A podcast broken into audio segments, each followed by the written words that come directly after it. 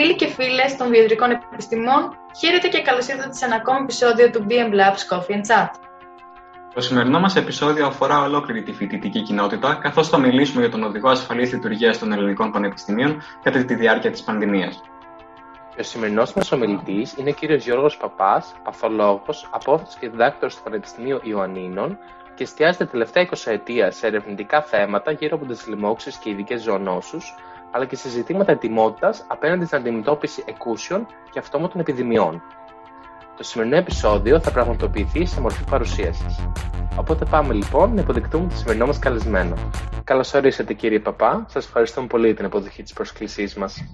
Εγώ σας ευχαριστώ για την πρόσκληση και την ευκαιρία να τα πούμε. Θα μπορούσατε να μας πείτε κάποια πράγματα για εσάς, αλλά και πώς εμπλακήκατε στη διαδικασία συγγραφής; Του οδηγού για την ασφαλή λειτουργία των ελληνικών πανεπιστημίων κατά αυτή την περίοδο με την πανδημία; Καταρχάς να πω ότι είμαι παθολόγος, ζω και δουλεύω στα Γιάννενα, ε, όπου και τέλειωσα πανεπιστήμιο και πήρα το διδακτορικό μου και το καθεξής. Ε, τα τελευταία χρόνια, τα τελευταία σχεδόν 20 χρόνια ασχολούμαι με ε, τις λοιμώξεις και σε ερευνητικό επίπεδο και ένα από τα θέματα τα οποία ε, στα οποία έχω εστιάσει είναι η ετοιμότητα απέναντι σε επιδημίες επιδημίες είτε προκλητές είτε φυσικές. Ε, κυρίως ε, το βασικό μου θέμα ασχολίας ήταν κυρίως η βιοτρομοκρατία και η, η επιθέση με βιολογικά όπλα και το πώς μπορεί να είναι κάποιος έτοιμος για αυτά. Αλλά οι επιδημίες είναι του ίδιου χαρακτήρα και μοιράζονται κοινά στοιχεία ανεξάρτητα από την προέλευσή τους. Έτσι δυστυχώς ε, η όλη ιστορία της πανδημίας για μένα ήταν μια, μια κατάσταση την οποία την έχω διαβάσει, με την οποία έχω ασχοληθεί, με τα προβλήματα τα οποία μπορούσε να, να φέρει, τα, τα έχω δει αν θέλετε σε θεωρητικό και επίπεδο και σε επίπεδο worst case scenario, δηλαδή η βασική δουλειά μου ήταν να ε, σκέφτομαι τα χειρότερα δυνατά, δηλαδή τι θα γίνει αν συμβεί το, το χειρότερο δυνατό. Όχι τι θα γίνει αν συμβεί, όχι τι είναι το πιθανότερο να συμβεί, αλλά τι είναι το χειρότερο να συμβεί και πώς μπορούμε να είμαστε έτοιμοι γι' αυτό. Ε, Δυστυχώς στην πανδημία αντιμετωπίσαμε, στην τρέχουσα πανδημία αντιμετωπίσαμε πολλές φορές και βρεθήκαμε πολλές φορές στην φάση του χειρότερου δυνατού σενάριου. Ε, ένα από τα ζητήματα λοιπόν που φτάσαμε να μας απασχολούν εν έτη 2021 το φθινόπωρο, 1,5 χρόνο μετά την έναρξη της πανδημίας, σχεδόν δύο χρόνια πλέον πλησιάζουμε από την έναρξη της πανδημίας, ήταν πώς είναι δυνατόν ενώ έχουμε καταφέρει κάποια πράγματα, ενώ έχουμε μάθει τον ιό αρκετά, ενώ έχουμε πετύχει να έχουμε ασφαλή και αποτελεσματικά εμβόλια, ε, συνεχίζουμε να τρέχουμε πίσω από τον ιό και φτάνουμε σε ένα σημείο στο οποίο να λέμε πώς θα ανοίξουν τα πανεπιστήμια.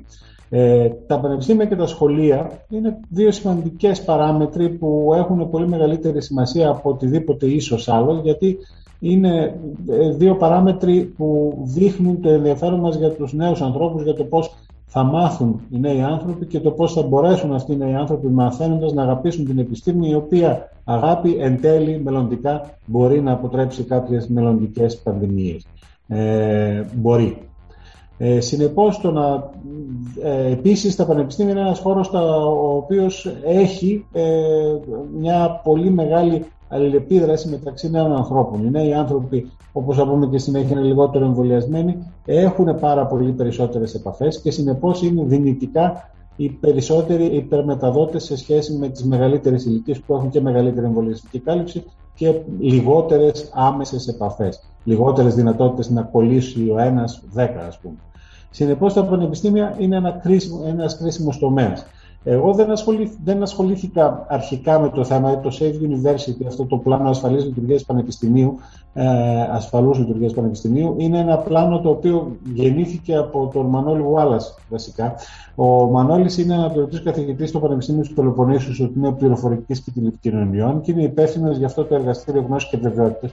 Κάνει πολύ εξαιρετικές δουλειές και δουλειές οι οποίες έχουν ε, έρευνα η οποία έχει, έχει ε, εφαρμογή στην καθημερινή πράξη και αυτό είναι πάρα πολύ σημαντικό.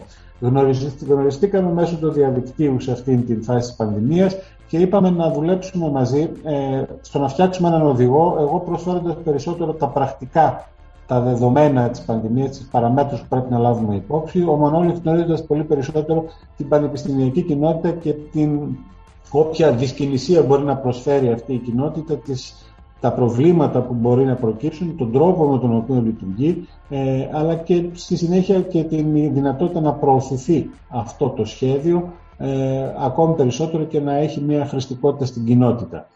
Ε, έτσι φτάσαμε να συζητάμε γιατί έπρεπε να έχουμε έναν οδηγό σήμερα, δηλαδή γιατί όχι να μην πάρουμε τον οδηγό του 2020. Για δύο λόγους. Πρώτον, γιατί είναι διαφορετικές οι συνθήκες. Έχουμε ένα πολύ μεταδοτικότερο στέλεχος και δεύτερον, έχουμε μια μερική εμβολιαστική κάλυψη του πληθυσμού. Από τη μια μεριά έχουμε δηλαδή κάτι άσχημο, το στέλεχος το οποίο κολλάει πάρα πολύ, και από την άλλη έχουμε κάτι καλό, ένα εμβόλιο το οποίο μπορεί να μας προφυλάξει υπό συνθήκες. Πόσο, πόσο πολύ κολλάει αυτό το στέλεχος Δέλτα; Πολύ περισσότερο από ό,τι το αρχικό. Εδώ σε αυτό το διάγραμμα, όσο πιο δεξιά είναι ένας, ένα μικρόβιο, ένα παθογόνο μάλλον, ε, τόσο πιο μεταδοτικό είναι. Η Λαρά βλέπετε ότι φτάνει στο 15, δηλαδή από έναν άνθρωπο που κολλάνε κατά μέσο όρο 15. Το αρχικό στέλεχος του κορονοϊού που προκάλεσε την πανδημία ήταν γύρω στο 2-2,5. Ένας άνθρωπος δηλαδή κολούσε 2 με 3 ανθρώπους. Τώρα πλέον το στέλεχος Δέλτα έχουμε φτάσει σε ένα σημείο που πλησιάζει την ανεμολογία. Δηλαδή, ένας άνθρωπος μπορεί να κολλήσει 6 έως 9 ανθρώπους, κάπου εκεί. Είναι πολύ περισσότερο. Κατανοείται ότι είναι και πολύ δυσκολότερο όσο πιο μεταδοτικό είναι ένας στέλεχος να μπορέσουμε να το ελέγξουμε ε, όσον αφορά την ε, κινητικότητά του στην κοινότητα, εφόσον είναι τόσο μεταδοτικό. Θα πρέπει να τρέχουμε και να προλαμβάνουμε πολλαπλές μεταδόσεις. Το άλλο που είναι το σημαντικό λοιπόν είναι τα εμβόλια. Αλλά για τα εμβόλια πρέπει να δούμε τι εμβολιστική κάλυψη έχουμε πετύχει στην Ελλάδα.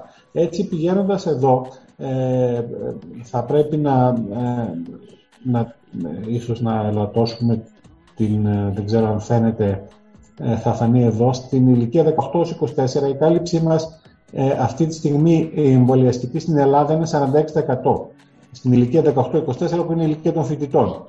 Ε, Συνεπώς, δεν έχουμε καμία φοβερή κάλυψη με πλήρη εμβολιασμό και δεν πρέπει να είμαστε πολύ ενθουσιασμένοι. Θα μου πεις, βέβαια, μπορεί οι φοιτητές σε αυτή την ηλικία να, να αποτελούν τη μεγάλη πλειοψηφία των ε, εμβολιασμένων.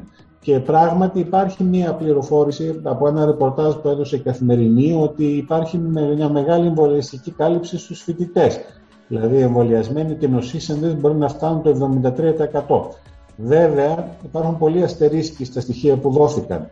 Αν δούμε αυτά τα στοιχεία που θεωρητικά είναι επίσημα από την καθημερινή ε, που τα έχει πάρει από το κράτος ε, θα, και μάλλον είναι στοιχεία που τα έχουν αναπαράγει και οι υπουργοί της κυβέρνησης ε, λένε ότι, ε, κάποια, ότι υπάρχει μια εμβολιαστική κάλυψη πολύ μεγάλη σε κάποια πανεπιστήμια και σε κάποια άλλα, κυρίως εκκλησιαστικές σχολές, είναι πολύ μικρότερη. Όμως, ε, εδώ μιλάμε για μία εμβολιασμένους με μία ή με δύο δόσεις. Το μία δόση δεν σε καλύπτει. Λοιπόν, και δεν θα πρέπει να είμαστε βέβαιοι ότι όντως έχει γίνει και η δεύτερη δόση ή ότι δεν έχει ακυρωθεί για κάποιον λόγο ή ότι δεν έχει βασιστεί κάποιος μόνο στη δεύτερη δόση. Επίσης, υπάρχουν ερωτήματα όσον αφορά τον αριθμό των φοιτητών που δηλώθηκαν σε αυτά τα επίσημα στοιχεία. Ξέρω, για παράδειγμα, ότι ο κ. Γουάλλα έχει πει ότι στο Πανεπιστήμιο Πελοποννήσου δεν είναι 16.000 φοιτητέ που δηλώνονται εδώ πέρα, είναι πολύ περισσότεροι. Συνεπώς, η εμβολιαστική κάλυψη μπορεί να είναι και μικρότερη. Άρα, όπως και να έχει, μπαίνουμε με εμβολιασμένους φοιτητές σε ένα κάποιο ποσοστό πιθανώς ικανοποιητικό. Εγώ, για να είμαι ειλικρινής, θα το περίμενα χειρότερο, αλλά σαφώς όχι ένα ποσοστό το οποίο θα αποτρέψει από μόνο του την κυκλοφορία του ιού. Οπότε έχουμε ζητήματα λοιπόν. Πώς μπορεί με αυτές τις δύο παραμέτρους θα πρέπει να βρούμε έναν τρόπο για να μπορέσει να λειτουργήσει το Πανεπιστήμιο. Θα μπορούσατε να μας πείτε επιγραμματικά τους γενικούς άξονες πάνω στους οποίους κινείται το ασφαλές άνοιγμα και η λειτουργία των πανεπιστημίων; Ε, οι παράμετροι ουσιαστικά είναι 7 αν θέλουμε να το πούμε έτσι. Δηλαδή, το πρώτο είναι να εξασφαλίσουμε το Πανεπιστήμιο θα λειτουργήσει ως κλειστός χώρος, ως μια κοινότητα κλειστή, μέσα στην οποία ό,τι κυκλοφορία του ιού υπάρχει θα υπάρχει και αυτή θα πρέπει να αντιμετωπίσουμε και δεν θα έχουμε τακτικές επανεισόδου του ιού. Ε, τη λογική του κάμπους που υπάρχει στο εξωτερικό, που βέβαια δεν είναι τόσο διαδεδομένη στην Ελλάδα. Η δεύτερη παράμετρος είναι να εξασφαλίσουμε ότι θα έχουμε μια ασφαλή αίθουσα. Η τρίτη παράμετρος είναι να εξασφαλίσουμε πώς, να, να διευκρινίσουμε πόσοι θα διδαχθούν και πώς ε, και με ποιες συνθήκες, να δούμε με ειδικά πράγματα, με ειδικές καταστάσεις όπως τις αιστείες και τις σύντηση τι θα γίνει, αλλά ακόμη και τα εργαστήρια, να δούμε τι θα γίνει τον εμβολιασμό, να δούμε αν μπορούμε να κάνουμε ε, έλεγχο, ε, διάγνωση, χνηλάτιση και απομόνωση των κρουσμάτων και των επαφών και να παρακολουθήσουμε την κοινωνικότητα του μέσα από τα λίμματα και στη συνέχεια και βασικά να κάνουμε μια συνεχή επικαιροποίηση. Αυτά μπορούμε να τα πάρουμε ένα-ένα και να πούμε καταρχάς τι εννοούμε, ε, αναλύοντας λίγο και τον οδηγό. Το Πανεπιστήμιο λοιπόν θα πρέπει να λειτουργήσει ακριβώς ως κάμπος, ως κλειστός χώρος. Θα πρέπει να ξέρουμε ποιος μπαίνει μέσα και με ποιες συνθήκες, δηλαδή αυτός που μπαίνει μέσα, τι ακριβώς είναι εμβολιασμένος, δεν είναι εμβολιασμένος, έχει κάποιο θετικό rapid test, έχει ε, κάποιο αρνητικό rapid test πρόσφατο κ.ο.κ. Αυτά βέβαια περιλαμβάνονται και στις, ε, στην, ε, στην ΚΙΑ που ανακοινώθηκε από το Υπουργείο το, την προηγούμενη Παρασκευή.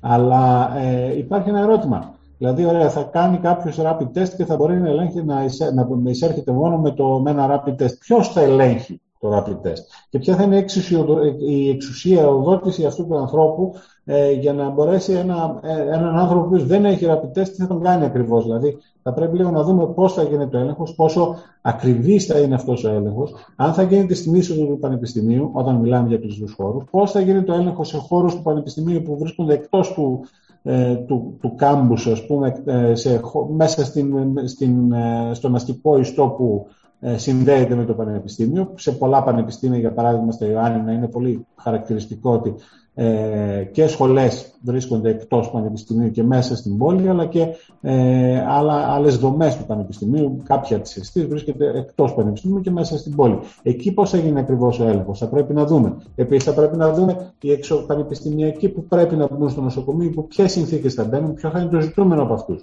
Ε, και φυσικά υπάρχουν υπηρεσίες ε, που αλληλεπιδρούν με την κοινότητα, δηλαδή οι οικονομικές υπηρεσίες, άνθρωποι που δουλεύουν στο πανεπιστήμιο ε, και οι οποίοι θα πρέπει να έχουν μια αμεσότητα στην επαφή τους με την κοινότητα, πρέπει να έρχονται σε επαφή με ανθρώπους από την κοινότητα και οι οποίοι θα πρέπει να τοποθετηθούν κάπου αλλού, έτσι ώστε στις παρυφές, αν θέλουμε, του, του κλειστού πανεπιστημιακού χώρου, έτσι ώστε να μπορούν να ε, έρχονται ευκολότερα σε επαφή με την κοινότητα. Αυτό είναι λοιπόν το ένα.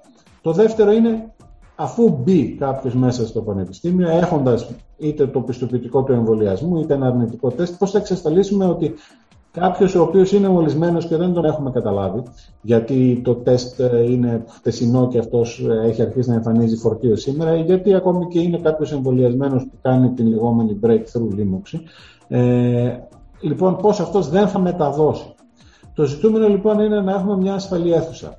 Η, η ασφάλεια όμως της αίθουσας δεν είναι ένα συγκεκριμένο πράγμα που μπορούμε να το εφαρμόσουμε για όλες τις αίθουσες. Δηλαδή, ε, κάθε αίθουσα έχει διαφορετική αρχιτεκτονική και έχει διαφορετικό μέγεθος παραθύρων, έχει διαφορετική θέση της πόρτας, έχει διαφορετικό ε, της πόρτας εισόδου. εισόδου, έχει διαφορετικό χώρο στον οποίο καταλήγει ε, ε, αυτή η πόρτα εισόδου και εξόδου, δηλαδή υπάρχει ένας διάδρομος, υπάρχουν πλανές αίθουσες, υπάρχει ένας καλά αεριζόμενος διάδρομος, υπάρχει ένας ασφικτικά μη αεριζόμενος διάδρομος και το καθεξής. Από εκεί και πέρα θα πρέπει να σκεφτούμε, ανοίγουμε ένα παράθυρο, πού το ανοίγουμε το παράθυρο; Δηλαδή ένα παράθυρο που ανοίγει ε, σε, μια, σε ένα πολυσύχναστο δρόμο, υπάρχουν τέτοια τμήματα στην πόλη μου τουλάχιστον, όπου τα παράθυρα μπορούν να ανοίγουν σε έναν ε, πολυσύχναστο πεζόδρομο. Ε, δεν μπορεί να λειτουργήσει και να γίνει μάθημα έτσι. Επίσης, υπάρχουν, παράθυρα, υπάρχουν περιοχές στο βορρά που δεν είναι εύκολο να είναι ανοιχτά τα παράθυρα και το χειμώνα συνέχεια.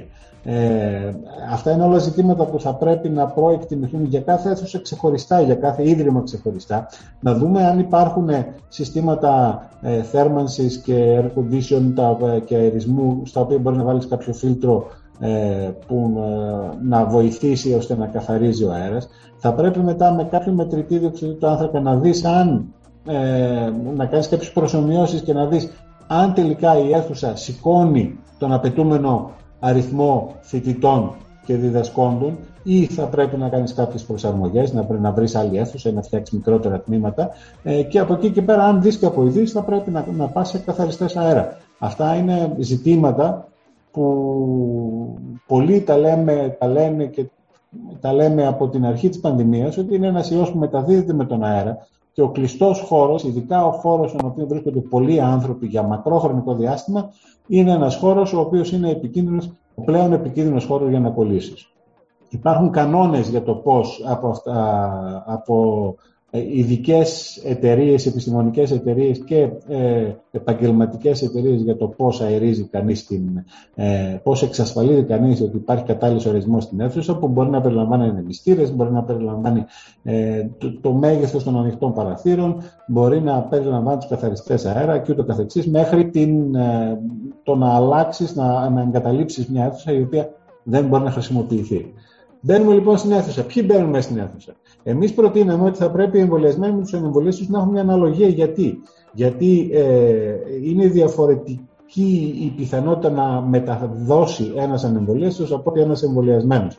Και ο εμβολιασμένος μπορεί να κολλήσει, αλλά θα έχει πολύ μικρότερες πιθανότητες να κολλήσει από έναν ανεμβολίαστο, έχει ε, ε, για πολύ μικρότερο χρονικό διάστημα υψηλά μεταδοτικά υλικά φορτία και επίσης έχει μικρότερες πιθανότητες σε αυτά τα φορτία που έχει να είναι ενεργά. Συνεπώς, ο εμβολιασμένος μεταδίδει κατά κανόνα λιγότερο από τον ανεμβολίαστο. Εμείς προτείνουμε λοιπόν ότι ο ανεμβολίαστος θα πρέπει να μετράει για τρεις, γιατί είναι ε, ως μεταδοτική μονάδα είναι υψηλότερης ε, δυναμικής, είναι πιο επικίνδυνος εντός εισαγωγικών σε περίπτωση που έχει κολλήσει και δεν το ξέρει. Είναι στη φάση την, ασυμπτωματική, την προσυμπτωματική που δεν έχει καταλάβει, αλλά μπορεί να μεταδώσει και δεν τον έχει πιάσει και το τεστ γιατί το έκανε την προηγούμενη ή την παραπροηγούμενη. Μπαίνουμε λοιπόν μέσα στην αίθουσα. Τι μάσκες φοράμε; Εδώ είναι ένα ερώτημα. Κάθε αίθουσα είναι διαφορετική. Ε, το ιδανικό θα ήταν να μπορούσαμε να φορέσουμε μάσκες υψηλής προστασίας. Εδώ στο, να πούμε ότι στην ε, Kia που ανακοινώθηκε την Παρασκευή από το Υπουργείο συζητούνται, συζητάμε ακόμα για φασμάτινες μάσκες. Νομίζω πως οι φασμάτινες μάσκες, ειδικά όταν έχουμε ένα μεταδοτικό στέλεχος, πρέπει να τις βάλουμε στην άκρη. Και αν δεν μπορούμε να πάμε σε μάσκες υψηλής προστασίας όπως η, η NI95 ή η FFP2 οι λεγόμενες, τουλάχιστον να χρησιμοποιήσουμε χειρουργικές μάσκες ή δυνατόν και δύο, αλλά με κάποιον τρόπο να μπορέσουμε να εξασφαλίσουμε ότι θα έχουμε σωστά φορεμένες μάσκες από όλους μέσα σε έναν χώρο. Έτσι έχει αποδειχθεί αυτό κατ' επανάληψη. Υπάρχουν πολλές μελέτες από τις ΗΠΑ ειδικά ότι με σωστή χρήση της μάσκας συν τον κατάλληλο ορισμό μπορείς να ελαχιστοποιήσει την πιθανότητα σε έναν χώρο να γίνει μετάδοση. Δεν ξέρουμε πόσο αποτελεσματικό είναι στην ιδιαίτερα μεταδοτική μετάλλαξη Δέλτα, αλλά οφείλουμε να τηρούμε τους βασικούς κανόνες. Από εκεί και πέρα, το ιδανικό, φτιάχνουμε μικρές ομάδες. Όσο λιγότεροι μέσα σε μια αίθουσα, τόσο λιγότερες οι πιθανότητες να έχεις έναν μεταδότη. Και τόσο, πιο, ε, λιγο, πιο συμπυκνο, τόσο λιγότερο συμπυκνωμένος, τόσο αραιότερος, αν θέλετε, από μολυσματικά σωματίδια θα είναι ο αέρας και τόσο λιγότεροι άνθρωποι θα εκτεθούν. Οι ομάδες αυτές όμως πρέπει να είναι σταθερές, δηλαδή δεν μπορούμε να πάρουμε ε, να αλλάζουν συνέχεια. Θα πρέπει να ξέρουμε ότι υπάρχουν 10, 15, 20, 30, δεν ξέρω αυτό πώς θα οριστεί, φοιτητές, οι οποίοι λειτουργούν ως μια ομάδα. Αν κάποιος έχει κολλήσει, θα ξέρουμε ότι κινδυνεύουν οι υπόλοιποι. Θα μου πεις οι φοιτητές έχουν εξωτερική ζωή, έχουν ε, επαφή με, την, ε, με τον αστικό ιστό μέσα στο οποίο ε, συνδέεται, με τον οποίο συνδέεται το πανεπιστήμιο. Έχουν ε, άποψη, έχουν μάλλον κοινωνικές σχέσεις, βγαίνουν, μπορεί να βγουν έξω, να, να πιούν καφέ, να πάνε σε ένα μπαρ και το καθεξής. Εκεί θα έχουν διαφορετικές επαφές. Τουλάχιστον όμως μέσα στο πανεπιστήμιο θα ξέρουμε ότι με τους ανθρώπους με τους οποίους είναι για πολλές ώρες μαζί, αυτοί οι άνθρωποι θα είναι συγκεκριμένοι, όσο το δυνατόν λιγότεροι και έτσι πολύ πιο εύκολο να, περιορίσεις, να περιορίσεις την μετάδοση από κάποιον που θα έχει την ατυχία να, μετα... να νοσήσει και να μεταδώσει. Ε, κατά τα άλλα, καλό κακό, ας είμαστε έτοιμοι για τις αποστάσεις μετάδοση και θα πρέπει να αποφασίσουμε πότε ένα ίδρυμα κλείνει, ποιο είναι, ποιο είναι το όριο το οποίο μπορεί ένα ίδρυμα να ανεχτεί, πόσα κρούσματα και το καθεξής, έτσι ώστε να συνεχίσει να λειτουργεί. Πάμε στα ειδικά. Οι αιστείε και η σύντηση. Η σύντηση είναι ιδιαίτερο πρόβλημα γιατί στη σύντηση τη βγάζει τη μάσκα και στη σύντηση πάνε όλοι μαζί να φάνε. Και στη σύντηση πάνε ε, άνθρωποι από διαφορετικές κλειστές ομάδες που είπαμε πριν να φάνε. Συνεπώς, εκεί θα πρέπει να είμαστε πάρα πολύ προσεκτικοί. Εκεί θέλει ακόμη καλύτερο ορισμό. Σαφώς και θα πρέπει να δούμε αν μπορεί να, γίνει, να λειτουργήσει η εστίαση, στην, η σύντηση στη λογική του take away που αναφέρεται και στην ε, υπουργική απόφαση. Ε, αλλά αυτό είναι πολύ θεωρητικό και δεν ξέρω πόσο εφικτό και οργανωμένο και πρακτικό θα γίνει. Αλλά ειδικά στη σύντηση θα πρέπει να εξασφαλίσουμε καθαρότερο αέρα, αποστάσεις και να βρούμε νέους χώρους για να γίνει η σύντηση για να επιτευχθούν οι αποστάσεις, εφόσον όλοι θα θέλουν να φάνε την ίδια συγκεκριμένη στιγμή και αυτό είναι το λογικό, δεν μπορείς να πεις το άλλο κατά τι 5 το απόγευμα να φάσει. Η εστίαση είναι ένα άλλο πρόβλημα γιατί ορισμένες αιστείε που λειτουργούν εκτός του πανεπιστημιακού χώρου και μέσα στον αστικό ιστό μπορεί να είναι και ανεξέλεγκτη η πρόσβαση ανθρώπων εκτός πανεπιστημίου σε αυτές. Από εκεί και πέρα θα πρέπει να δούμε κάθε αιστεία έχει διαφορετικές προδιαγραφές. Υπάρχουν παλιές αιστείες όπου οι τουαλέτες είναι κοινές, δεν ξέρω τι είναι τις καινούργιες. Ε, υπάρχουν, ε, απ' την άλλη, οι αιστείες έχουν ένα πλεονέκτημα. Μπορείς να κάνεις πολύ καλά έλεγχο από τα λίμματα. Δηλαδή, παίρνεις ένα κτίριο και παρακολουθείς τα λίμματά του. Άμα δεις ότι έχεις κάτι θετικό, μετά πας και κάνεις έναν οργανωμένο έλεγχο εκεί να δεις πού ακριβώς, από πού προέρχεται το θετικό. Και στη συνέχεια μπορείς να περιορίσεις ένα όροφο, ανα ε, γειτονικά διαμερίσματα, να είσαι πολύ πιο οργανωμένος στην εχνηλάτηση. Όλα αυτά όμως πρέπει να τα έχει σχεδιασμένα, όπως πρέπει να έχει και κάποια προπάρχοντα δωμάτια καραντίνας, όπου να ξέρουμε ότι κάποιοι άνθρωποι οι οποίοι θα βγουν θετικοί θα πρέπει να πάνε να απομονωθούν εκεί, να έχουν τη δική τους τουαλέτα, να έχουν διαφορετικό αερισμό από άλλες περιοχές, να είναι σχετικά απομονωμένοι, να μην κολλήσει ο άλλος μέσα στην αιστεία από τον διπλανό του. Εμβολιασμός. Ίσως το, το πλέον απαραίτητο. Δηλαδή, αν ε, θα πρέπει να εστιάσουμε βασικά κάπου, είναι ο εμβολιασμός. Και ο εμβολιασμός ισχύει για όλους. Δηλαδή, ισχύει για τον Δαλάη Λάμα, ισχύει για τον Ροκ, ο οποίος είναι ένας ε, πολύ δυνατός άνθρωπος, αλλά και αυτός χρειάζεται το εμβόλιο. Όπως το χρειάζεται και ο κάτω δεξιά ο Μπαζ Όλτιν, ένας αστροναύτης, και αυτός χρειάζεται εμβόλιο. Όπως χρειάζονται και οι celebrity, και καλά είναι που βοηθάνε με το να να δίνουν το καλό παράδειγμα σε κάποιους με τον εμβολιασμό τους. Γιατί, ε, γιατί έχει αποδειχθεί, θα δείξω συνέχεια μια διαφάνεια, ότι μπορεί μόνο με τον εμβολιασμό, αν φτάσεις πολύ ψηλά ποσοστά, να μην χρειάζεται να κάνεις τεστ καν μετά από εκεί και πέρα σε κανένα. Να μπορείς να λειτουργείς ως ένας κλειστός χώρος με ασφάλεια, ε, χωρίς να χρειάζεται να το ψάχνεις περαιτέρω, χωρίς να φοβάσαι ότι κάτι καινούργιο θα σου προκύψει υπό τις τρέχουσες συνθήκες. Οφείλουμε λοιπόν να, να πιέσουμε όλη την κοινότητα την πανεπιστημιακή να εμβολιαστεί. Κυρίως του φοιτητέ που έχουν, μπορεί να έχουν έναν φόβο γιατί σου λέει ότι είναι λογικό ότι ο νέος κινδυνεύει λιγότερο. Είναι δεδομένο ότι ο νέος κινδυνεύει λιγότερο. Κινδυνεύει όμως. Έχει αποδειχθεί ότι ε, υπάρχουν στοιχεία ότι όταν, θα, όταν περιμένεις θα αρρωστήσουν, ας πούμε, θα νοσήσουν 300.000-500.000 νέοι, ας πούμε, ε, είναι δεδομένο ότι θα έχεις και πάρα πολλά. Καταρχάς θα έχεις πολλές νοσηλίες. Θα έχεις ε, κυρίως ε, πολύ σημαντικό θα έχεις long COVID, δηλαδή θα έχεις μακροπρόθεσμες επιπλοκές οι οποίες αν εμφανιστούν σε ένα ποσοστό είτε 3 είτε 5% και σε 1% να εμβολιαστούν, αν νοσήσουν 500.000 νέοι, τότε το 1% κατανοείται ότι είναι ένας πολύ μεγάλος αριθμός νέων ανθρώπων που θα έχουν χρόνια προβλήματα. Ε, και φυσικά όσο και αν είναι σπάνια η βαριά νόσης είναι υπαρκτή και σε ένα μεγάλο αριθμό ε, νοσ, ε, νοσ, νοσούντων θα έχουμε και ένα σημαντικό αριθμό βαριάς νόσου. Και αυτό είναι πολύ ε, ουσιώδης να το αποφύγουμε.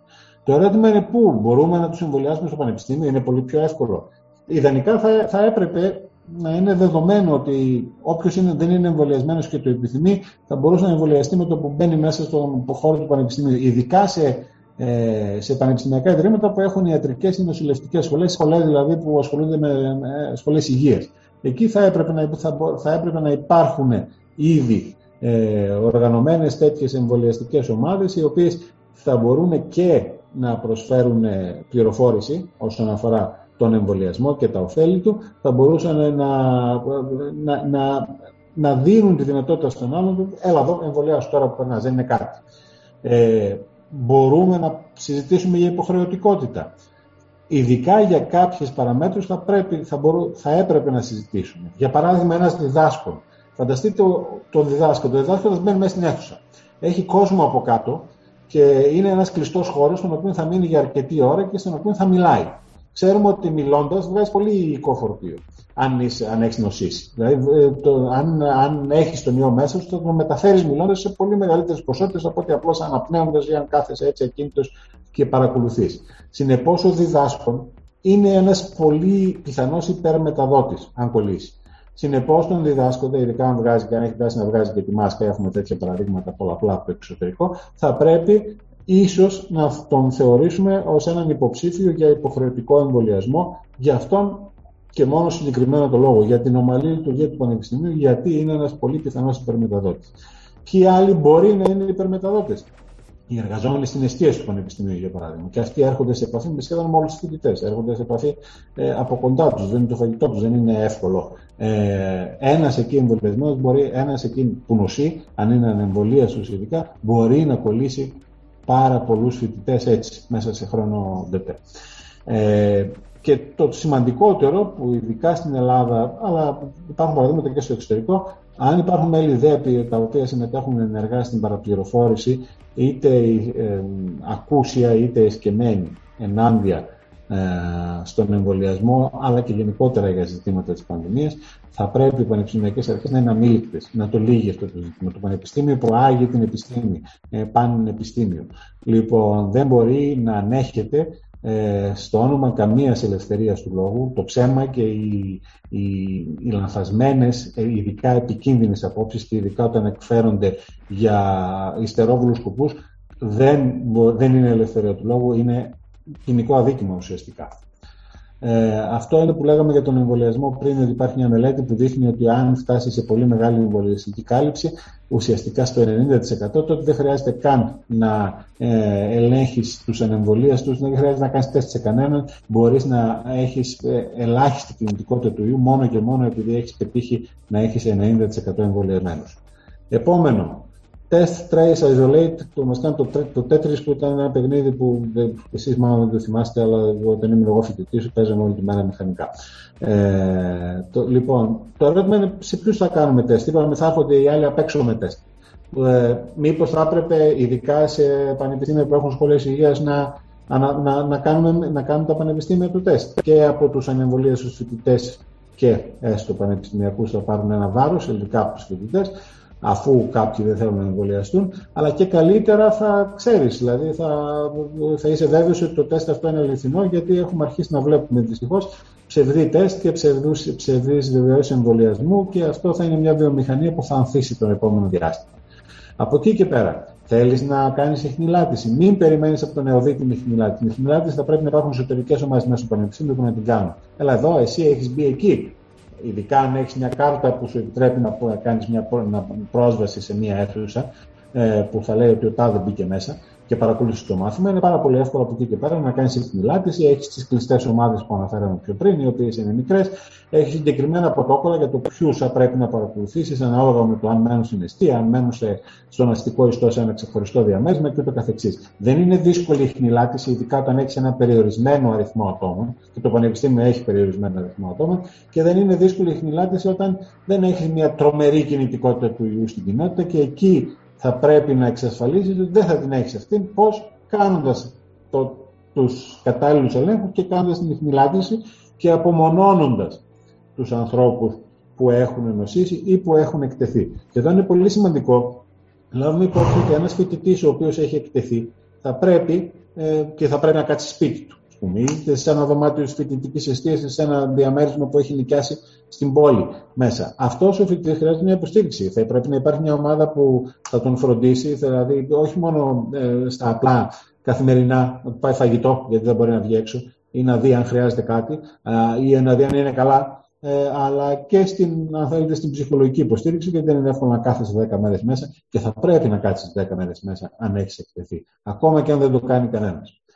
Ένα πρώτο τελευταίο, τα λύματα. Τα λύματα είναι ένας πολύ καλός τρόπος για να μπορέσει να παρακολουθήσει την κυκλοφορία του ιού στην κοινότητα και ειδικά όταν μιλάμε για πανεπιστήμιο, για, για κλειστούς συγκεκριμένους χώρους. Δηλαδή, ε, η, θα πας στην αποχέτευση από όλους τους χώρους του πανεπιστημίου, εφόσον μιλάμε για το κάμπους ή στα ξεχωριστά κτίρια που είναι μέσα στην κοινότητα. Θα πάρεις δείγμα, θα παρακολουθήσεις αν υπάρχει ιός, αν αυξάνεται. Θα δεις λοιπόν αν υπάρχει κάπου που δεν περίμενες, θα σημάνεις συναγερμό και μετά θα πας να κάνεις στοχευμένο έλεγχο έτσι ώστε να βρεις από πού προήλθε το θετικό στα λίμματα, ποιος είναι ο θετικός που μετέφερε, άφησε τον ιό και στα λίμματα, αυτός ο θετικός σε ποιους μπορεί να έχει μεταδώσει και έτσι να μπορέσεις να εστιάσεις καλύτερα και να προλάβεις. Υπάρχουν μελέτες πολύ καλές για τα λίμματα, όπως αυτή από την οποία έχουμε αυτή τη συγκεκριμένη εικόνα, και αυτές οι μελέτες λένε ότι και η παρακολούθηση του λιμάτων μπορεί να προσφέρει. Όλα αυτά απαραίτητο είναι να υπάρχει συνεργασία και απαραίτητο είναι να ε, ξέρουμε ότι η πανδημία είναι μια δυναμική κατάσταση και συνεπώς και κάθε σχέδιο αντιμετώπισης της είναι ένα δυναμικό σχέδιο. Ένα σχέδιο που μπορεί να αλλάζει, εντάξει δεν θα αλλάξει καθημερινά, αλλά μπορεί να αλλάξει με κάθε 15 μέρες γιατί θα προκύψει κάποια νέα γνώση, θα προκύψει κάποια νέα ανάγκη. Το ζητούμενο είναι να μπορέσουμε με όλα αυτά να καταφέρουμε να εξασφαλίσουμε ότι το Πανεπιστήμιο θα παραμένει ανοιχτό και στη συνέχεια. Αυτοί είναι ουσιαστικά οι άξονες. Από εκεί και πέρα ε, οι, οι κεντρικοί άξονες. Ε, πολλοί έχουν λεπτομέρειες, τις οποίες ε, έχουν πάρα πολλές λεπτομέρειες. Ε, υπάρχουν πράγματα τα οποία πιθανώς να ξεχνάμε ή να θυμόμαστε όταν φτιάχναμε το σχέδιο, δεν μπορούσαμε να τα προβλέψουμε όλα. Ε, γι' αυτό και το σχέδιο αυτό το έχουμε ανεβάσει στην ιστοσελίδα του, του εργαστηρίου γνώση και βεβαίωτος και υπάρχει τρέχουσα μορφή του, αλλά η μορφή αυτή μπορεί να αλλάξει κατά καιρούς και θα το δούμε στη συνέχεια αυτό. Ευχαριστούμε πάρα πολύ για την ε, λεπτομερή ανάλυση. Βλέπουμε και όλα πόσα δεδομένα πρέπει να λαμβάνουμε υπόψη και πόσο πολύπλοκη είναι αυτή η εξίσωση. Ε, θα ήθελα να ρωτήσω αν εσείς επισημαίνετε κάποιες από αυτές τις παραμέτρους και ποιες κατά τη γνώμη σας πιστεύετε, ποιες κατά τη γνώμη σας είναι ευκολότερο να υλοποιηθούν και ποιες δυσκολότερα. Στην φάση που βρισκόμαστε τώρα είναι πολύ δύσκολο δυστυχώς να εξασφαλίσει ότι θα έχουμε τον κατάλληλο αερισμό στην αίθουσα, σε κάθε αίθουσα, για τον απλούστο το λόγο ότι κανείς δεν έχει ασχοληθεί, δεν έχει λάβει υπόψη τις ιδιαιτερότητες κάθε αίθουσας. Δηλαδή, υπάρχουν σχολές που υπάρχουν ε, πανεπιστημιακά ιδρύματα που έχουν πολυτεχνικές σχολές. Ή ακόμα, αν θέλετε, και σχολές φυσικούς θα μπορούσαν και οι φυσικοί θα μπορούσαν να ασχοληθούν με το θέμα του αερισμού. Α, αυτοί οι άνθρωποι θα έπρεπε ήδη από το καλοκαίρι να έχουν εκτιμήσει κάθε αίθουσα ξεχωριστά για την καταλληλότητά της. Από εκεί και πέρα, το άλλο το εύκολο θα μπορούσε να πει, να, να, πει κανείς από την άλλη ότι είναι πολύ εύκολο να κάνουμε κάτι διαφορετικό, να βάλουμε από έναν καθαριστή αέρα μέσα σε κάθε αίθουσα και έτσι να εξασφαλίσουμε ότι, η, ότι θα γίνει η δουλειά με τον καθαρό αέρα. Ναι, δεν διαφωνώ. Και ίσως το κόστος να μην είναι απαγορευτικό. Αλλά και αυτό πάλι θα προποθέτει κάποιες διαδικασίες, διαγωνισμούς και το καθεξής, οπότε πάλι θα καθυστερούσαμε. Ποιο είναι το πλέον απαραίτητο και το πλέον εύκολο ο εμβολιασμός. Ε, με τον εμβολιασμό είπαμε, είδαμε το μοντέλο ότι αν φτάσεις στο 90% εμβολιασμού τότε εξασφαλίζεις ότι τουλάχιστον μέσα στο πανεπιστήμιο δεν θα κυκλοφορήσει ο ιός. Ε, και αυτό σημαίνει ότι ε, θα μείνει αδιατάραχτη η διαζώσης λειτουργία. Ε, μπορούμε να τον πετύχουμε τον εμβολιασμό. Πλέον είναι πάρα πολύ εύκολο. Ο καθένας μπορεί να εμβολιαστεί αύριο το πρωί. Ο εμβολιασμός δεν είναι μόνο πρακτικός για την ομαλή λειτουργία του Πανεπιστημίου, αλλά εξασφαλίζει και ότι δεν θα νοσήσει κάποιος. Δηλαδή είναι πρακτικός και για την, είναι ουσιαστικός και για την υγεία και για την αποδρομή, αν θέλετε, της πανδημίας. Είναι αναγκαία συνθήκη για την αποδρομή της πανδημίας. σω όχι ικανή, αλλά είναι αναγκαία. Πολύ ωραία. Τώρα θα ήθελα να σας ρωτήσω, σε ατομικό επίπεδο, για τους φοιτητές οι οποίοι πρόκειται να παρακολουθήσουν μαθήματα ή τελούν την, την πρακτική τους άσκηση σε κάποιο ενδεχομένως νοσοκομείο ή εργαστήριο, όπως ο δικός μας κλάδος, ποια είναι τα μέτρα προστασίας τα οποία θα μπορούσαν να λάβουν υπόψη, εκτός φυσικά του εμβολιασμού, που, όπως, όπως αναφέραμε; Η, η, η πρόληψη της πανδημίας, η, η αντιμετώπιση της πανδημίας είναι, υπάρχει το γνωστό μοντέλο του ελβετικού τυριού που είχε αναπτύξει ο Ιαν Μακέι από την Αυστραλία και το οποίο το έχουν οικειοποιηθεί και το έχουν κλέψει πολύ, αλλά αυτό είναι το πρωτότυπο μοντέλο από τον Ιαν Μακέι όπως υπάρχει εδώ πέρα. Τι σημαίνει αυτό, ότι ο ιός για να περάσει μέσα από τις τρύπες θα βρίσκει συνέχεια διαφορετικές φέτες και διαφορετικά εμπόδια. Αυτά τα εμπόδια μπορεί να είναι είτε προσωπικά, είναι η ατομική μας προστασία, αυτά που μπορούμε να κάνουμε εμείς είτε είναι από εκεί και πέρα ευθύνη της κοινότητας και της πολιτείας. Στα ατομικά λοιπόν, ναι, θα πρέπει να έχουμε το νου μας. Άμα δεν είμαστε καλά, θα πρέπει να καθίσουμε σπίτι και να πάμε να κάνουμε κανένα τεστ. Και είναι πολύ εύκολο να κολλήσουμε. Ειδικά οι νέοι άνθρωποι που θα κυκλοφορήσουν έξω. Και ειδικά με ένα μεταδοτικό στέλεχος. Επίσης, μπορεί να κολλήσουμε κάτι άλλο. Δεν είναι ανάγκη να κολλήσουμε κάτι άλλο, γιατί ταραχή θα προκαλέσουμε και ακόμα και αν μεταδώσουμε αυτό το κάτι άλλο σε άλλους, υπάρχουν διάφοροι, για παράδειγμα, ρινοϊοί και άλλα, άλλοι ιοί του κοινού κρυολογήματος οι οποίοι φέτος θα επανέλθουν. Δημήτρη, τους είχαμε ξεχάσει πέρυσι που ήταν όλα κλειστά. Αυτοί μεταδίδονται πολύ εύκολα με την επαφή. Δηλαδή, πιάνεις εσύ ένα στυλό και την πιάνει ο άλλος μετά και συνέχεια ακουμπάει η τιμή του στο σώμα και πάει κόλληση. Ε, είναι πολύ εύκολο και δεν παίζει τόσο μεγάλο ρόλο ο αέρας. Λοιπόν, άρα, αν δεν είμαστε καλά, θα πρέπει να καθόμαστε σπίτι και θα πρέπει να κάνουμε κανένα έλεγχο να βεβαιωθούμε ότι δεν έχουμε τον ιό και θα πρέπει να είμαστε ειλικρινείς για το με ποιους έχουμε έρθει σε επαφή. Το σημαντικότερο, μάσκες, μάσκες, μάσκες, μάσκες. Όταν μπαίνουμε σε ένα κλειστό χώρο, θα πρέπει οπωσδήποτε να φοράμε τις μάσκες. Δεν υπάρχει περίπτωση να μας σώσει κάτι άλλο ε, με, με περισσότερες πιθανότητες. Ε, και όταν μιλάμε για μάσκες, το είπα και πριν, ας αφήσουμε στην άκρη τι εφασμάτινε, ας χρησιμοποιήσουμε χειρουργικές που να έχουν καλή εφαρμογή και αν ε, είναι φτηνές πλέον να χρησιμοποιήσουμε μια NI95. Ε, δεν είναι απαραίτητο να είναι μιας χρήσης. Υπάρχουν οδηγίες όπου μπορείς να την αφήσεις στην άκρη σε ένα συγκεκριμένο χώρο ε, και να την επαναχρησιμοποιήσεις για ένα χρονικό διάστημα. ε, και μπορείς έτσι για μεγάλο χρονικό διάστημα με ελάχιστο κόστος να έχει καλύτερη προστασία. Αρκεί να εφαρμόζει καλά και η 95 πάνω Είναι πολύ μεγαλύτερη προστασία. Δεν θα πας για τρέξιμο με αυτήν, σαφώς, αλλά σε ένα κλειστό χώρο, σε μία παράδοση, ειδικά σε ένα εργαστήριο, ε, σε ένα εργαστήριο στο οποίο ε, θα είσαι αναγκαστικά δίπλα στον άλλον και θα είσαι για πολλή ώρα μέσα. Ε, εκεί οπωσδήποτε θα πρέπει να φορέσεις τη μάσκα σου. Ε, και να είναι, να είναι καλή η μάσκα αυτή, να είναι 95 FFP2. Ε, σε καμία περίπτωση είναι θασμάτινη. Από εκεί και πέρα, ε, ότι αν πας σε νοσοκομείο για να κάνεις πρακτική άσκηση, ε, λοιπόν, ε, ναι, εκεί η 95 δεν φτάνει, θα βάλεις και άλλη μια μάσκα από πάνω. Για να έχεις ακόμα καλύτερη κάλυψη και να προφυλάσσεις από τη μόλις και την 95. Τα άλλα σημαντικά βήματα, ναι, είπαμε ότι όταν ε, ναι, ότι θα, θα βάζει το χέρι μπροστά, αυτό πρέπει να το λέμε συνέχεια στον κόσμο, γιατί ακόμα δεν το έχει μάθει. Θα πρέπει να, να έχουμε κανένα απολυμαντικό μαντιλάκι στη τσέπη, κάποιο απολυμαντικό υγρό και αν το έχουμε να κουμπίσουμε ακόμα και να ξύσουμε τη μύτη μας, να, κουμπίσουμε, να διορθώσουμε τα γυαλιά μας, να φτιάξουμε τα γυαλιά μας ή οτιδήποτε άλλο, θα πρέπει να, ε, να, να, να, είναι καθαρά τα χέρια μας. Ε, και εκεί είναι μικρό πλέον το έξοδο, ασήμαντο και μας προφυλάσσει από πάρα πολλά πράγματα. Και από εκεί και πέρα θα πρέπει να είναι υπεύθυνη η συμπεριφορά μας. Ο κλειστός χώρος στον οποίο θα παραμείνουμε για μεγάλο χρονικό διάστημα και στον οποίο υπάρχει πολλοί κόσμος μέσα, ειδικότερα αν αυτός ο κόσμος είναι τερόκλητο και ειδικότερα αν αυτός ο κόσμος δεν το έχει και πολύ με το να κρατάει τη μάσκα φορεμένη, βγάζει λίγο τη μύτη έξω ή και βγάζει τη, μύτη, βγάζει τη μάσκα για να μιλήσει, λες και από αν φορά τη μάσκα δεν ακούγεσαι. Ε, όλα αυτά θα πρέπει να τα λάβουμε υπόψη μας. Δεν μπαίνουμε σε ένα κλειστό χώρο που μπορούμε να αποφύγουμε για παρατεταμένο χρονικό διάστημα και κυρίως χωρίς μια καλή ατομική προστασία.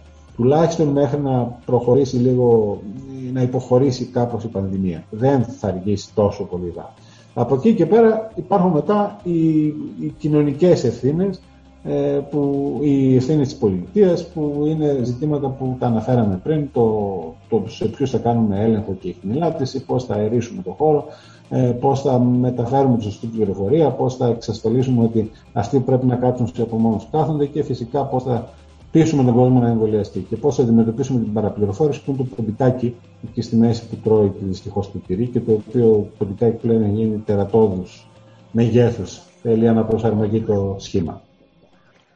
Τώρα, μία επακόλουθη ερώτηση, αν γίνεται.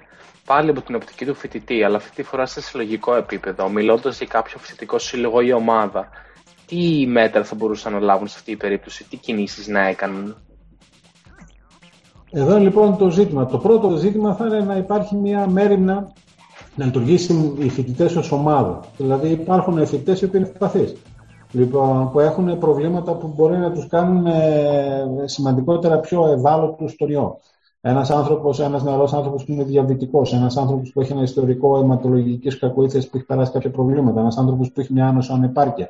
Ακόμη, ακόμη μπορεί, ε, αν δούμε το, από τις οδηγίες από το Κέντρο Ελέγχου πρόληψη νοσημάτων των ΗΠΑ, ακόμη και μια σπληνεκτομή, που μπορεί να είναι μια σπληνεκτομή, είναι ε, συνήθις και πολλοί το λένε εντάξει, δεν είναι τίποτα, ε, κάνω τα εμβολιά μου, μπορεί να σε κάνει πιο ευάλωτο. Υπάρχουν θέματα λοιπόν που θα μπορούσαν, ε, ε υπάρχουν ομάδες φοιτητών που μπορεί να είναι πιο ευπαθείς και στους οποίους θα πρέπει να γνωρίζουν οι συμφοιτητές τους ποιοι είναι. Γιατί αυτούς τους ανθρώπους θα πρέπει να του προφυλάξουμε πολύ περισσότερο από ό,τι προφυλάσσουμε τον εαυτό μας θα πρέπει να τους φροντίσουμε. Θα πρέπει να εξασφαλίσουμε ότι αυτοί οι άνθρωποι θα τορακιστούν από τη συμπεριφορά μας έτσι ώστε να εξασφαλίσουν ότι δεν θα νοσήσουν από ένα δικό μας λάθος, από το λάθος του συμφιλητή τους.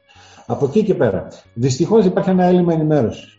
Ε, και αυτό που ξεχάσαμε να πούμε πριν στα εμβόλια είναι ότι, ότι ε, ένα ουσιώδες ε, ότι ε, θα έπρεπε η πανεπιστημιακή κοινότητα, τα μέλη ΔΕΠ, να βγουν και να πούν: Κοιτάξτε, να δείτε πώ εμείς είμαστε σε τόσο ποσοστό εμβολιασμένοι. Γι' αυτό το έχουμε ακούσει. Πόσα μέλη ΔΕΠ είναι εμβολιασμένοι λοιπόν, σε κάθε πανεπιστήμιο. Γιατί το, τα μέλη ΔΕΠ είναι επιστήμονες. Θα πρέπει να, να είναι 100% εμβολιασμένοι, αν είναι 99,5% γιατί κάποιοι μπορεί να έχουν μια σπάνια αλλεργία ή μια σπάνια αντένδειξη που εντάξει 99,9. Λοιπόν, ε, ε, δεν υπάρχει ενημέρωση από τα πανεπιστήμια δεν υπάρχει τόσο φοβερή πρωτοβουλία από την πανεπιστημιακή κοινότητα, από τους διδάσκοντες, από τα μέλη ΔΕΠ, έτσι ώστε να διαχυθεί στην κοινωνία το μήνυμα που πρέπει να υπάρχει. Υπάρχει έλλειμμα πληροφόρησης από την πολιτεία, υπάρχει έλλειμμα πληροφόρησης και από την επιστημονική κοινότητα.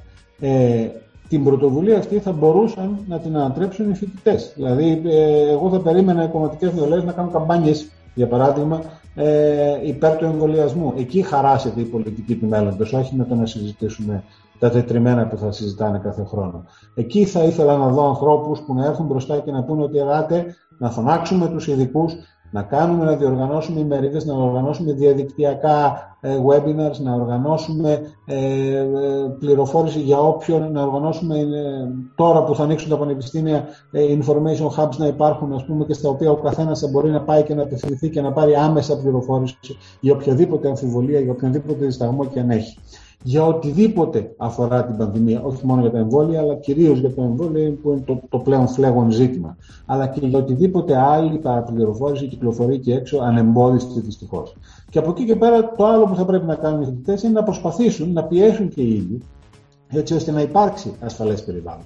Δηλαδή, οι φοιτητές θα πρέπει να φροντίσουν ότι αν υπάρχει κάποιος διδάσκον ο οποίος προτιμάει κλειστά παράθυρα σε μια αίθουσα όπου είναι ε, ασφυκτικά γεμάτη, θα πρέπει να, να απαιτήσουν το ανοιχτό παράθυρο.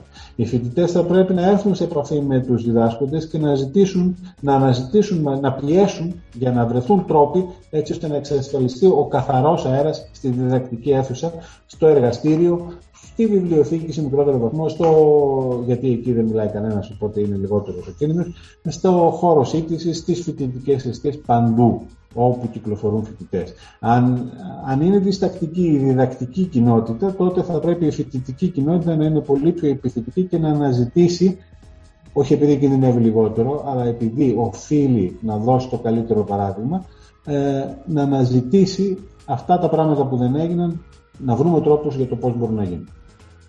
Ε, ευχαριστούμε πάρα πολύ. Ε, και αυτή η απάντηση που δώσατε δίνει ε, άμεσα την ε, σκητάλη στην επόμενη ερώτηση που ακολουθεί. Αρκετοί φοιτητές έχει παρατηρηθεί ότι έχουν ακόμα κάποιες απορίες ε, σχετικά με τα εμβόλια και ίσως αυτό να είναι και η απόρρια του χαμηλού ποσοστού εμβολιασμένων φοιτητών στην κοινότητα. Πώς θα μπορούσαν να ενημερωθούν αξιόπιστα για τα εμβόλια; Δεν είναι εύκολο να ενημερώσεις αξιόπιστα γιατί, γιατί ε, αυτόν τον ρόλο έπρεπε να τον έχει, όπως είπαμε, η πολιτεία και η επιστημονική κοινότητα και εδώ υπήρξε διστακτικότητα, πολυλογία, κακοφωνία, ορισμένες φορές λανθασμένη σιωπή, ε, ορισμένες φορές σερνόταν η επιστημονική κοινότητα και η πολιτεία πίσω από τους αμφισβητείες που έλεγαν το μακρύ τους και το κοντό τους και το καθεξής. Ε, αυτό το slide ήταν από μια προηγούμενη παρουσίαση που είχε να κάνει με την παραπληροφόρηση και είχε ουσιαστικά εστίαζε στο ποιος θα ενημερώσει κάποιον. Ε, αν θέλει κάποιος να ενημερωθεί και θέλει μια. είναι από τον χώρο της υγείας, τότε στο, κέντρο, στο Ευρωπαϊκό Κέντρο ε, Πρόληψης και ε, ε Ελέγχου Νοσημάτων ε, θα βρει πάρα πολύ καλή και εκλαϊκευμένη σχετικά πληροφορία για έναν άνθρωπο που έχει κάποια στοιχειώδη επιστημονική γνώση. Από εκεί και πέρα μπορεί να αναζητήσει διαδικτυακές πηγές, όχι εύκολα. Θα πρέπει ουσιαστικά να φύγει από τα πρωτοσέλιδα, τα οποία πάρα πολλές φορές είναι παραπλανητικά. Θα πρέπει να φύγει ουσιαστικά και από τις τηλεοπτικές συζητήσεις και τα παράθυρα, γιατί μπορεί να φιλοξενούν μερικές φορές εξαιρετικούς επιστήμονες, αλλά άλλες φορές ε, φιλοξενούν φυτολόγους, ε, αν όσο κάτι λόγους, ας πούμε, πρόσωπους της αρχαίας ελληνικής ιατρικής που φιλοξενούσε τις προάλλες ένα μεγάλο κανάλι και τα λοιπά έγινε και ζήτημα ευτυχώς. Λοιπόν, ε, και ούτω καθεξής. Ε, δεν είναι εύκολο να διηλύσεις και να φιλτράρεις την πληροφορία που δέχεσαι, ειδικότερα όταν είναι ε, και πολλαπλή και ορισμένες φορές χαοτική. Και είναι πρόβλημα ότι ορισμένες φορές οι ίδιοι επιστήμονες ε, οι ορθόδοξοι επιστήμονες, οι επιστήμονες της Επιτροπής των Εμβολιασμών, οι επιστήμονες της Επιτροπής των Λοιμοξιολόγων και Επιδημιολόγων των Ειδικών, οι επιστήμονες οι οποίοι εκφράζουν τον, τον ορθό λόγο, πολλές φορές ε, δεν έχουν την κατάλληλη μεταδοτικότητα. Ε, θα μου πεις, ποιος είσαι το κρίνεις, δεν, σαφώς είμαι ένας ακροατής περισσότερο. Και με, αυτό, με αυτήν την έννοια το λέω. Ε, γνωρίζοντας και σε ποια πράγματα λένε σωστά, τα λένε λάθος ή τα λένε αμυνόμενοι απέναντι σε μια παραπληροφόρηση που δεν έχει λόγο να μείνει σε απέναντι στην παραπληροφόρηση. Η παραπληροφόρηση πρέπει να την τζακίζει στην κοινότητα και πριν τη γέννησή της ακόμα. Για να καταλήξουμε, δεν είναι εύκολο να έχεις πληροφορία. Η πληροφορία από τον ΕΟΔΗ και από, την, από το εμβόλιο.gov.gr είναι ελληπέστατη. Είναι ε, απλοποιημένη σε σημείο ανεπάρκειας. η πληροφορία από το κράτος μερικές φορές είναι χαοτική και μερικές φορές είναι ε, ε, τα νούμερα μερικές φορές είναι τόσο απλοποιημένα που μπορεί να, να πούνε και ψέματα και να μην πούν την πραγματικότητα από, από λάθος υπολογισμούς αν θέλετε. Ε, εγώ θα πρότεινα να παρακολουθεί κανένα στην ομάδα Αλήθεια για τα εμβόλια στο διαδίκτυο, στο Facebook, γιατί είναι μια ομάδα από ανθρώπους οι οποίοι ε, εδώ και πολλά χρόνια, τουλάχιστον μια, εδώ και μια πενταετία περίπου, ασχολούνται με την παραπληροφόρηση όσον αφορά όλα τα εμβόλια. Είναι επιστήμονες, είναι άνθρωποι οι οποίοι ε, είναι πολύ προσεκτικοί στο τι θα ανέβει, στο τι θα σχολιαστεί, πώς θα σχολιαστεί και στο αν είναι πραγματικό ή όχι.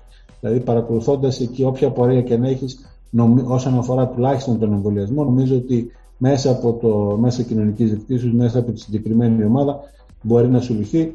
Να σημειώσω εδώ ότι υπάρχει μια σύγκρουση συμφερόντων, αν θέλετε, ότι ε, ένα από τα μεταγενέστερα μέλη της ομάδας είμαι εγώ, είμαι και εγώ, αλλά ο ρόλος μου είναι τελείως περιφερικός. Υπάρχουν άλλοι άνθρωποι που έχουν κάνει καταπληκτική δουλειά εκεί πέρα και οι οποίοι αναγνωρίζεται, το γραφική καθημερινή τουλάχιστον τη προάλλη στην Κυριακάτικη, ως παράδειγμα ενημέρωσης.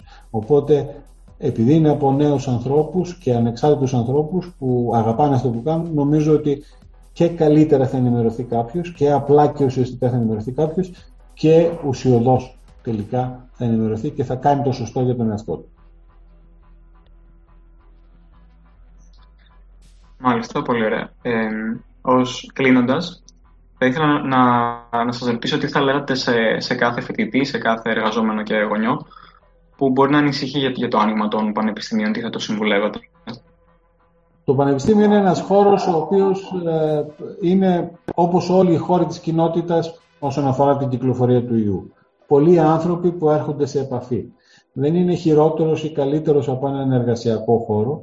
Ε, είναι ένας χώρος στον οποίο θα πρέπει να συνεχίσεις να είσαι προσεκτικός. Πρώτα απ' όλα για τον εαυτό σου και στη συνέχεια για να μην κολλήσεις και στη συνέχεια για τους διπλανούς σου. Γιατί δεν ξέρεις αν ο διπλανός σου είναι ένας ευπαθής, ο οποίος δεν είναι απαραίτητο να το έχει ανακοινώσει ότι είναι π.χ. διαβητικός, ε, ή και δεν ξέρεις αν ο διπλανός σου δεν είναι ευπαθής, αλλά κολλώντας τον εσύ, αν κολλήσει από σένα, μπορεί να μεταφέρει χωρίς να το ξέρει και χωρίς να το μπορεί, να το επιθυμεί, ε, χωρίς να μπορεί να κάνει κάτι, να κολλήσει τον, ε, κάποιον στην οικογένειά του, ο οποίος να είναι ευπαθής. Έχουμε δει τέτοιες αλυσίδες μετάδοσης και θα πρέπει να φροντίζουμε τη συμπεριφορά μας να μην γινόμαστε μέρος μιας αλυσίδας, κρίκος μιας τέτοιας αλυσίδας μετάδοσης. Είναι πολύ εύκολο με τρία-τέσσερα απλά βήματα που είπαμε, δηλαδή τον εμβολιασμό που ελαττώνει την πιθανότητα και να νοσήσεις αλλά και να γίνεις κρίκο αλυσίδα μετάδοσης, ε, με την, την χρήση μέσων ατομικής προστασίας, με την συγκροτημένη συμπεριφορά μας. Όλοι θέλουμε να πάμε ε, σε μια συναυλία, σε ένα κλειστό χώρο. Ναι, θα πρέπει να είμαστε επιφυλακτικοί να το σκεφτούμε. Αν πάμε μετά συνέχεια, καλά είναι να κάνουμε κανένα δύο τεστ τις επόμενες μέρες, μετά από κανένα δύο μέρες και μετά από 5-6 μέρες στη λογική που, κάνανε, που θα έπρεπε να κάνουμε γυρίζοντα π.χ. και από τις διακοπές μας και το καθεξής.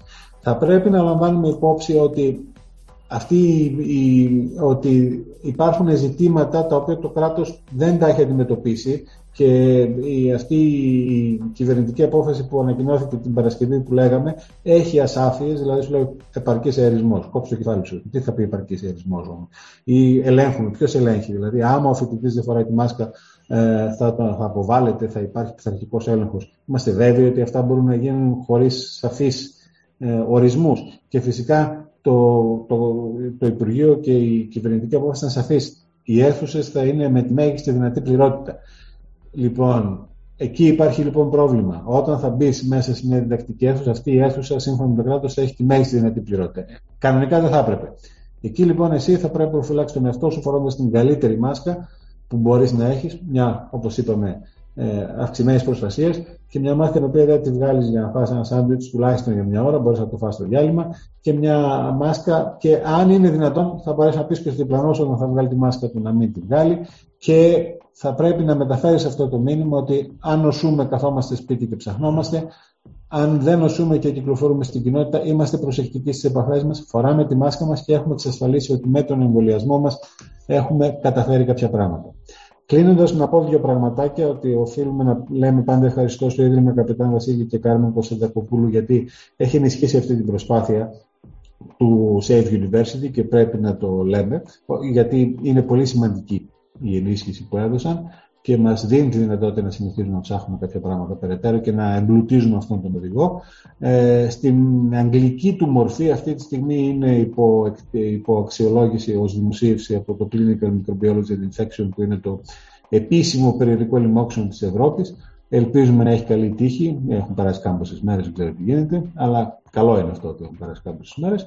Ε, ε, το μόνο τελευταίο που θα ήθελα να πω είναι ότι ναι, Άγχος δεν πρέπει να έχουμε, προσοχή πρέπει να έχουμε. Ε, ειδικά αν έχουμε ευπαθείς ομάδες, αν είναι ευπαθείς οι γονείς μας. Και ε, από εκεί και πέρα θα πρέπει να σκεφτόμαστε εμείς, ε, εσείς οι φοιτητές, εμείς του, ε, του χώρου της υγείας, επιστημονικά αμυγός και να λέμε ότι ναι, η επιστήμη έχει κανόνες, έχει δεδομένα, τα οποία ε, στην προκειμένη περίπτωση έχουν αναλυθεί πάρα πολύ, έως υπερβολικά αλλά έχουν καταλήξει συγκεκριμένα πράγματα και ένα από τα πιο βασικά πράγματα στα οποία έχει καταλήξει η επιστήμη είναι ότι τα εμβόλια βοηθάνε, σώζουν ζωές, έχουν σώσει χιλιάδες ζωές και στην Ελλάδα ο εμβολιασμός. και αν χρειαστεί κάποιο ευπαθή να κάνει από τους γονείς μας ή από το περιβάλλον μας να κάνει την τρίτη δόση, να τον εξηγήσουμε ότι πρέπει να την κάνει χωρίς φόβο και πάθος. Ε, αν έχουμε ανεμβολίες τους, να τους πούμε να πληροφορηθούν σωστά και να σκεφτούν από πού λαμβάνουν την πληροφορία τους έτσι ώστε να προχωρήσουν και αυτοί γιατί αν καταφέρουμε να έχουμε ένα, μια εμβολιαστική κάλυψη της τάξης του 90% τότε θα λυθούν πολλά από τα προβλήματα. Και από εκεί και πέρα ως φοιτητική κοινότητα θα πρέπει να κυνηγήσουμε αντί να ε, από κομματικές ε, παρατάξεις θα πρέπει να έχουμε μια διαφορετική κινηματικότητα η οποία να προωθεί ακριβώς αυτή την επιστήμη και να απαιτεί πράγματα που είναι ουσιαστικά. Στην προκειμένη περίπτωση τον κατάλληλο ορισμό των χώρων του Πανεπιστημίου, την εξασφάλιση ότι το Πανεπιστήμιο θα κάνει το μέγιστο δυνατό με τους δικούς του πόρους, που ορισμένες φορές είναι πολύ εύκολο, προσωπικό από χώρους υγείας για παράδειγμα, από τομείς υγείας, ε, έτσι ώστε να μηδενίσουμε τον ιό τουλάχιστον στην πανεπιστημιακή κοινότητα. Και από εκεί και πέρα να δώσουμε ένα παράδειγμα και στην κοινωνία. Σας ευχαριστούμε πολύ για αυτή την πολύ ενημερωτική και ενδιαφέρουσα συζήτηση. Εγώ σας σημείο... ευχαριστώ που μας κάλυψα τις απορίες. Μας καλύψατε πλήρως. Σε αυτό το σημείο μπορούμε να αποδεσμεύσουμε το καλεσμένο σας. Σας ευχαριστούμε πολύ και πάλι. Καλή σας συνέχεια. Εγώ σας ευχαριστώ. Άλλο ένα επεισόδιο του BM Labs Coffee and Chat έφτασε στο τέλος του. Σας ευχαριστούμε πολύ που παρακολουθήσατε το σημερινό επεισόδιο. Μην ξεχάσετε να κάνετε like στο συγκεκριμένο βίντεο αλλά και εγγραφή στο κανάλι μας και φυσικά μείνετε συντονισμένοι για τα επόμενα επεισόδια. Μέχρι τότε, καλή συνέχεια. Γεια σας.